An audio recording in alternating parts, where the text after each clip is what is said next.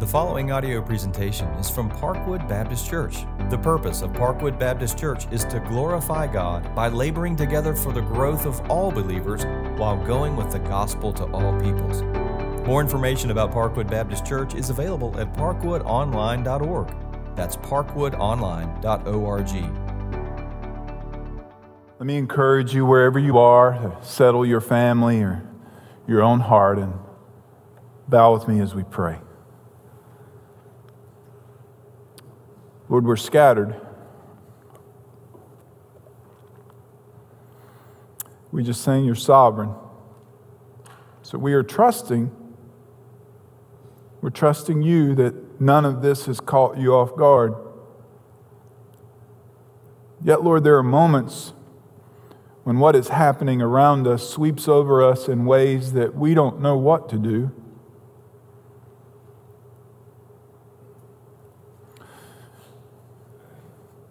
So we cry to you today, help us.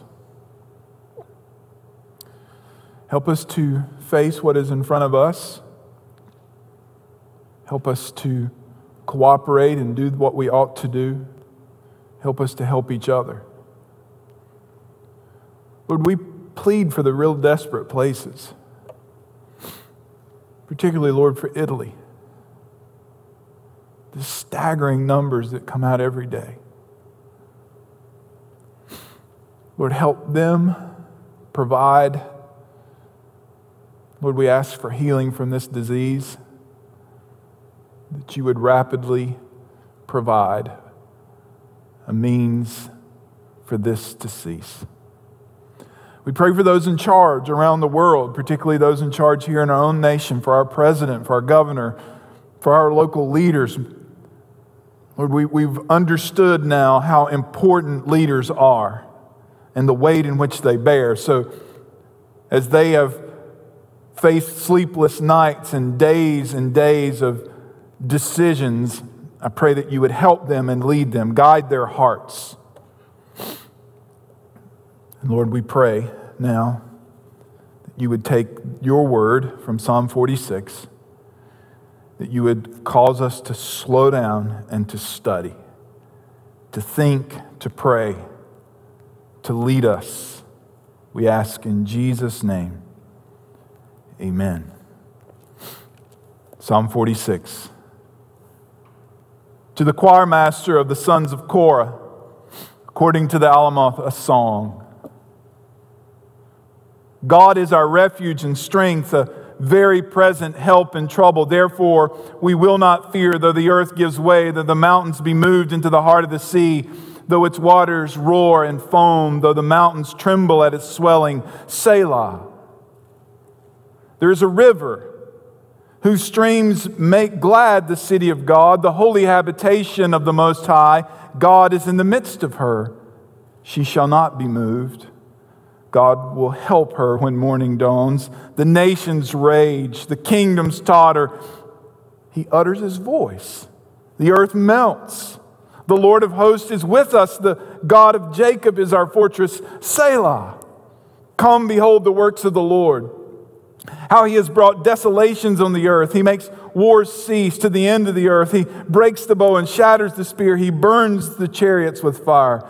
Be still and know that I am God. I will be exalted among the nations. I will be exalted in the earth. The Lord of hosts is with us. The God of Jacob is our fortress. Selah. Last week we left off by me sharing a quote with you from Martin Luther when he was facing the Black Death and how he was encouraging his small congregation to respond. I, I want to invite you to think more clearly with me about the year 1527. Many think it was the darkest year in Luther's life as not only is he leading this reformation and all the consequences, even the threat of death daily at his door, then comes the Black Death to his city. Luther and his family made a decision. They were going to stay. That God had burdened them, that opened their home up to be a makeshift hospital, if you will they invited the sick in. Luther himself became sick multiple times, even to the brink of death. And then the darkest moment is when their one year old became sick.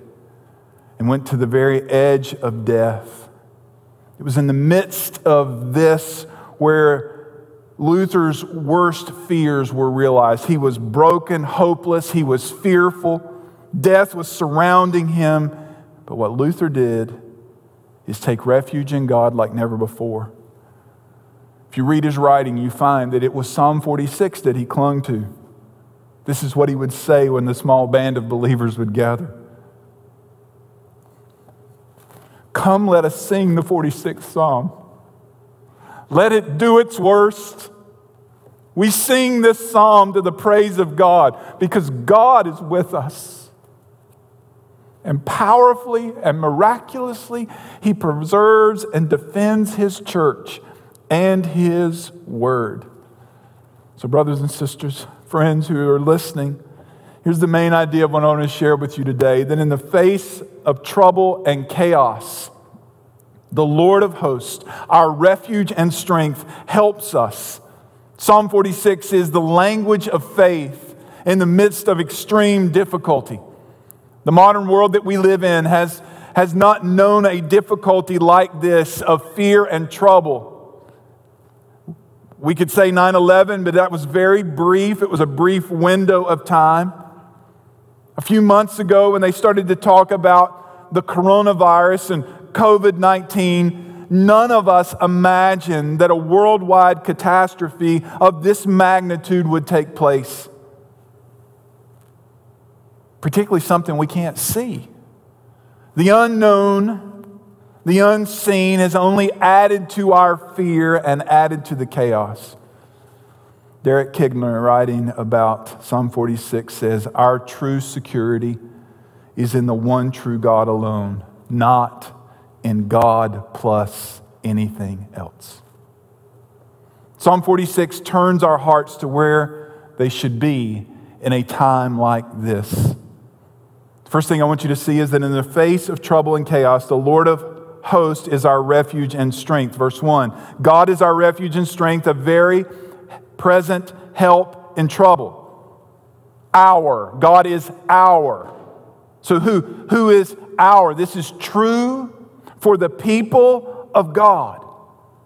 That God is our refuge and strength, something that is external and something that is internal. A refuge, it's a defensive external aspect of our salvation, that the unchanging God is the one in whom we find true refuge and shelter. He is our strength. This is a, a dynamic aspect of Him empowering us inside, empowering us in the midst of weakness and in the midst of fear. He is our refuge and strength, a very present help in trouble. Now, here's what's interesting about the word trouble it's plural. Troubles, or, or the, the meaning of the Hebrew is it's an ongoing trouble. I know all of us want somebody to say, when's this going to be over? When are we going back to work? When are we going back to school? Nobody knows. Here's what we do know that in this unending sequence of events, God is a very present help. That means He is with us. Here's what we're finding out right now. What do you believe about God? Who do you believe God is? Everybody has a theology that is a belief about God. Everybody. But this trite, simplistic platitudes, they're not getting anywhere for anybody right now. Here's what we better find out we better find out who God is, who the one true God who has revealed himself. We better find out who he is. Because when we find out who he is and we believe him and trust him, it leads to applied theology. That is the experience of our life, where it comes into the real world of who we are. That we don't just say God is our refuge and strength. Here's what we know He is a very present help in trouble. Verse 2 Therefore, we will not fear, though the earth gives way, though the mountains be moved in the heart of the sea, though its waters roar and foam, though the mountains tremble at its swelling. Selah. Now, this is a hyperbole. This is the, the song speaking in such a way to create an image that's shocking. So it would be a shocking image that Mount Everest would collapse. So the, the image here is of a mountain, something that is strong and steady and fixed. That you, you can see it and you know it's going to be there. And then you have the sea here, the tumultuous sea that's, that's turned up and it's crashing into the side of the mountain so much so that it tears away at it and it collapses and falls. Even in the face of extreme trouble, brothers and sisters, here's what we know we don't need to fear. Even though the world around us is giving way, even though the world around us appears to be collapsing, therefore we will not fear. Now, I want you to see the dynamics in this verse there's the physical, there's what's happening to the world and those around us, there's the spiritual, that God is our refuge and strength. We, we believe that He is our refuge and strength. And then what happens is this it has a profound psychological effect. We will not fear. Now, I want you to hear me. I'm not saying shame on you if you're afraid. You're lying to yourself if you say you have not experienced fear over the last two weeks. That there have not been moments when it has swept over you. Here's what you need to do, brothers and sisters you need to right your soul. I want you to imagine with me in your mind a sailboat. You ever notice how a sailboat will lean over to the side in, in the wind? It's actually a positive thing because what you don't see underneath the sailboat is what's called the keel. It's a big fin sticking out of the bottom. And just above the keel is what's called the ballast, a weight. As long as that keel stays in the water, the sailboat's going to continue to sail. It's when that gets exposed and pulled out of the water that it collapses and turns over. But here's actually what happens when the wind presses in on the sail, physics takes over and actually creates more tension as it turns to the side. This thing's blowing on us. And here's what we're all finding out whether we've got a keel. And that keel is the one true God. And here's, here's what the psalm is saying when you press against him, the stronger you know that He is. He is a very present help in trouble. I'm reading from Psalm 102, verse 25 to 28. Of old, you laid the foundation of the earth, and the heavens are the work of your hands. They will perish, but you will remain. They all wear out like a garment. You will change them like a robe. They will pass away. But you are the same. And your years have no end. The children of your servants shall dwell secure, their offspring shall be established before you. So here's a question Why are we and future generations secure and established? Here's why. Because in the face of trouble and chaos, the Lord of hosts, our refuge and strength, helps us. With, with God, the waters are no longer a menacing sea who are tearing away at the mountain about to collapse it. No, when you turn to verse 4, here's what you see that the water is life giving. His waters are fully under control.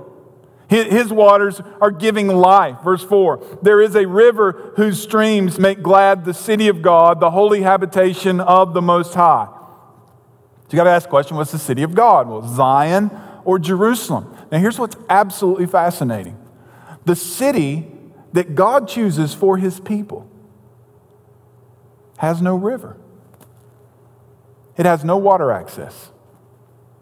It, it kind of doesn't make sense. But here's where it makes sense because the river for the city of God is God Himself.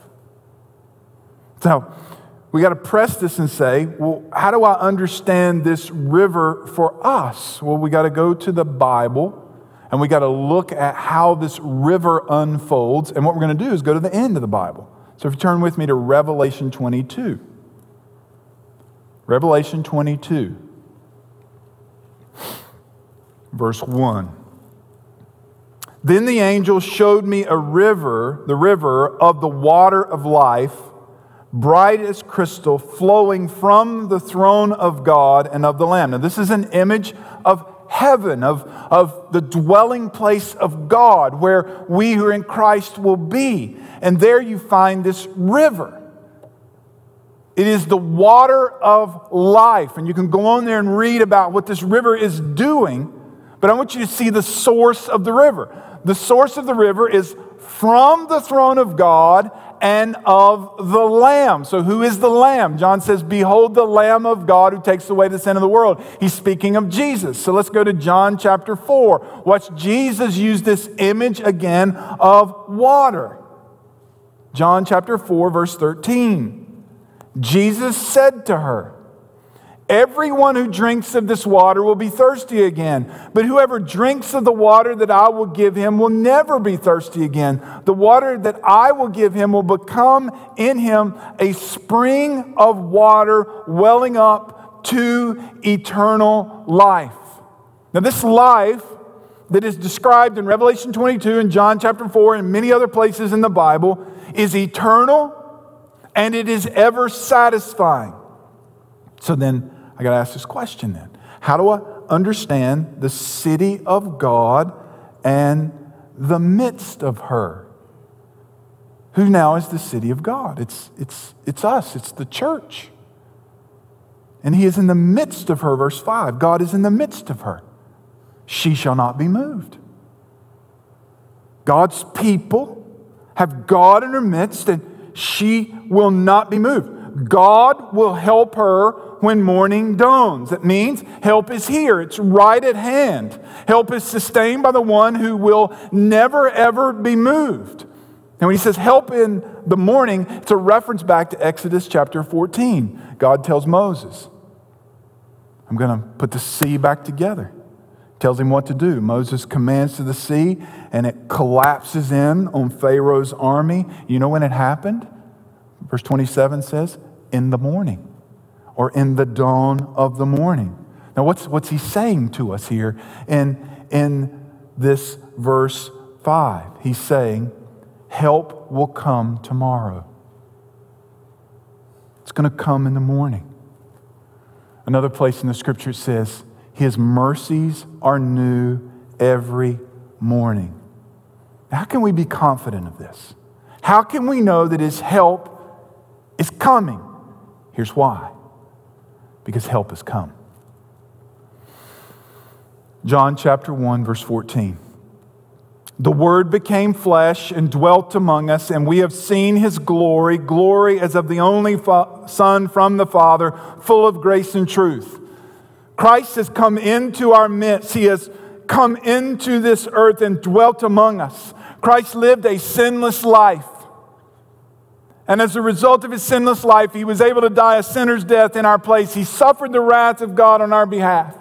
He died and was buried, and then the morning dawned.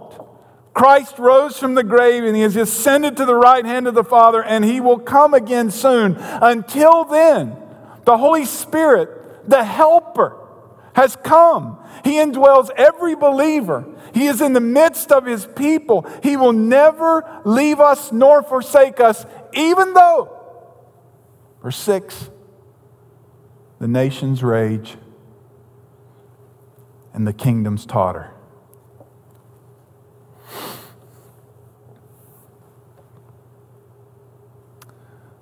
It's not just sickness that's threatening us, it's economic collapse. It appears that the world is tottering. God can and He will one day bring everything to a close. He utters his voice, and the earth melts. Until God does this, we sing this refrain The Lord of hosts is with us. This is real. The Lord of hosts. Who's the Lord of hosts? That is the mighty warrior, the God of angel armies, the one who is the conquering king. He is with us. The God of Jacob. That's, that's a reference to covenant, a covenant that God has made that He is not going to break. He is our fortress, He is our high and safe place. And, brothers and sisters, He is with us most clearly in times of anguish and distress. In John chapter 16, when Jesus is about to, to, to go to the cross, some of the last words He says to His disciples are this I've said these things to you that in me you may have peace. In the world, you will have tribulation. Not you might, you will. You will have tribulation, but take heart, I have overcome the world. Now, at this point in the psalm, you got to ask, so what? Because it's going to bring application. Because of the, in the face of trouble and chaos, the Lord of hosts, our refuge and strength, helps us then we need to do two things. Number one, don't miss this opportunity to behold the works of the Lord. Every time I've talked to you, I have appealed to you to get your nose out of your phone, off the TV. All that's doing is stressing you. I, I encourage you to do this. Limit yourself to a morning check and some check another point in the day. Don't look all day. The coronavirus is not going to go away suddenly. Continually feeding your mind with all of these things is nothing but driving your fear and anxiety out of the roof. Here's what you need to do, brothers and sisters. You need to take this opportunity to behold the works of the Lord. This is the logic of Psalm 46. Things are falling apart, so what do you do? You come behold the works of the Lord. This is an imperative. That means it's a command. It's not, it's not an invitation in that if you'd like to, it is an invitation, but it's a commanded invitation. Come, behold the works of the Lord, what He has done, what has been revealed in His Word, and what He has promised to do. So that means practically open your Bible. Open the Word and prayerfully read the Word. If you don't know where to start, I, I continue to implore my own heart and yours. Read the Psalms. The Psalms were written for moments like these. In Psalm 119, it says this, verse 27 and 28. Make me understand the ways of your precepts, and I will meditate on your wondrous works. My soul melts away for sorrow. Strengthen me according to your word. I, have quoted verse 27 so many times, I've never seen it in connection to verse 28. That, that in the midst of a sorrowful soul that's melting away, we say to God, God, make me understand your word so that I can meditate here, strengthen me according to your word. The second way you want to behold the works of the Lord is look what he's doing right now. Yesterday, I got a text from a member who works in a very large company. He was on a conference call yesterday or Friday, I'm not sure. And because people knew he was a believer, there were 60 people on this call all over the place. They called on this man to lead them in prayer. And you know what he did? He took Psalm 46, read it, and then prayed it over them. His response to me was, This would have never happened without coronavirus. Brothers and sisters, don't miss these moments. Don't miss these moments to, to, to see what God is doing, to step into what God is doing. And let me encourage you this. We still have social media to talk. We can't talk face to face, but we can talk through social media. Share your stories so others can behold what God is doing. The third thing is we need to behold what he is yet to do. The near future is going to hold the works of God. But ultimately, here's what's coming the consummation of all things. He has brought desolations on the earth. I'm back in the psalm. He makes wars cease to the end of the earth. He breaks the bow and shatters the spear. He burns the chariots with fire. I invite you to look with me in Revelation chapter 19. In Revelation chapter 19, we have the account of the, of the coming of the Lord Jesus. It says, Then I saw heaven opened, and behold, a white horse. The one sitting on it is called faithful and true. And in righteousness he judges and makes war. His eyes are like a flame of fire, and on his head are diadems, and he has a name written that no one knows but himself. He is clothed in a robe dipped in blood, and a name by which he is called is the Word of God. And the armies of heaven, arrayed in fine linen, white and pure, were following him on white horses, and from his mouth comes a sharp sword from which to strike down the nations. And he will rule them with a rod of iron. He will tread the winepress of the fury of the wrath of God the Almighty. On his robe and on his thigh, he has a name written King of Kings and Lord of Lords. Now, I'm not going to take my Bible and try to make it say things it's not saying. But here's what we do know that there are descriptions of things prior to the coming of Christ. And we have witnessed these things at times throughout history. And I'm not saying this is the culmination. Many times the churches believe that. But I am saying this you better wake up to what's going on. And you better realize this there is an imminent coming when all of this is going to be put to rest. And it's going to be put to rest when the King of Kings mounts the white horse and rides again into time and space and ushers in his kingdom when everyone will know that he is Lord, King of kings. There are two responses to what I'm saying right now in your mind. One is to turn off this stream because you don't want to hear it. For you, I would say to you, you need to understand and confess you're not ready for that. And if coronavirus isn't teaching you anything, is you better be ready for death or the coming of Christ, whichever comes first. For the believer, here's what you ought to say. This is a moment for us as Christians to groan with creation and say, Come, Lord Jesus, come. If you're in the place where you say, I'm not ready, don't miss verse 10.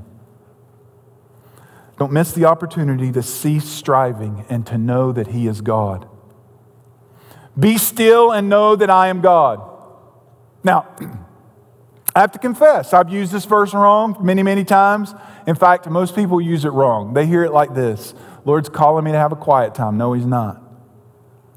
It's not what He's doing. This is actually a rebuke. Here's what God is saying. And if there's ever a moment, if there ever has been a place in history for this rebuke to resound, it's right now. You people going about your life, you're acting like there's no God. There's going to be tomorrow and tomorrow and tomorrow, and get and gain and drive yourself to go, accumulate all these things. They mean nothing now. And here's what God is saying in a resounding way stop. Cease striving and know that I am God. Now, here's why this is imperative God is offering to you both hope and a warning here. Cease striving and know that I am God because I will be exalted among the nations, I will be exalted in the earth. He's saying, I'm coming. Therefore, God has exalted him and bestowed on him the name that is above every name, so that the name of Jesus every knee should bow in heaven and earth and under the earth, and every tongue confess that Jesus Christ is Lord to the glory of God the Father. Philippians chapter 2, verses 9 through 11. So I say to you, look to Christ today, confess your sin, your need of him, cry out to him to save you.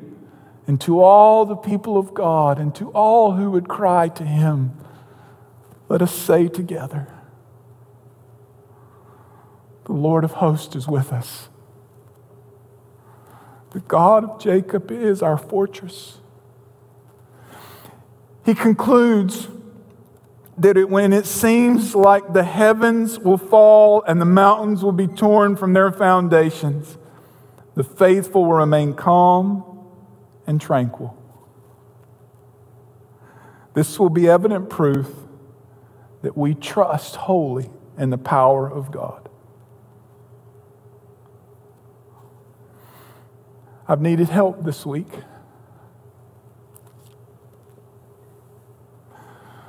I trust you have too. I've sought to right my heart to make sure that I'm attached to the keel. I was helped with this verse so much. Zephaniah 3:17 in your living room, in your car. The Lord your God is in your midst, a mighty one who will save. He will rejoice over you with gladness. He will quiet you by his love. He will exult over you with loud singing. You don't have to see me to do this. I want you to bow right now where you're at, and I want to pray for you. I want to ask God's blessing on you. Father, I pray and I plead for your people that they will know that the Lord of hosts is with them,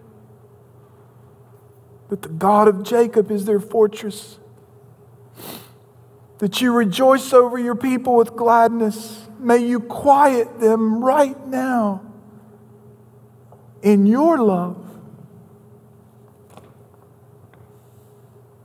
And whether we can sing or not, God, thank you for the beauty of this verse that you exult over us with loud singing. So, as a parent comforts a child, Heavenly Father, comfort us, your people. And for those who find themselves still hopeless, Lord, may they turn to Christ today and trust in you. Lord, now, I pray that as we reflect over the words of this song drawn from Scripture, that you would continue to right our hearts. In Jesus' name. Thanks for listening to this audio presentation from Parkwood Baptist Church, located in Gastonia, North Carolina. Please feel free to share this message with others. For more information about Parkwood Baptist Church, visit parkwoodonline.org. That's parkwoodonline.org.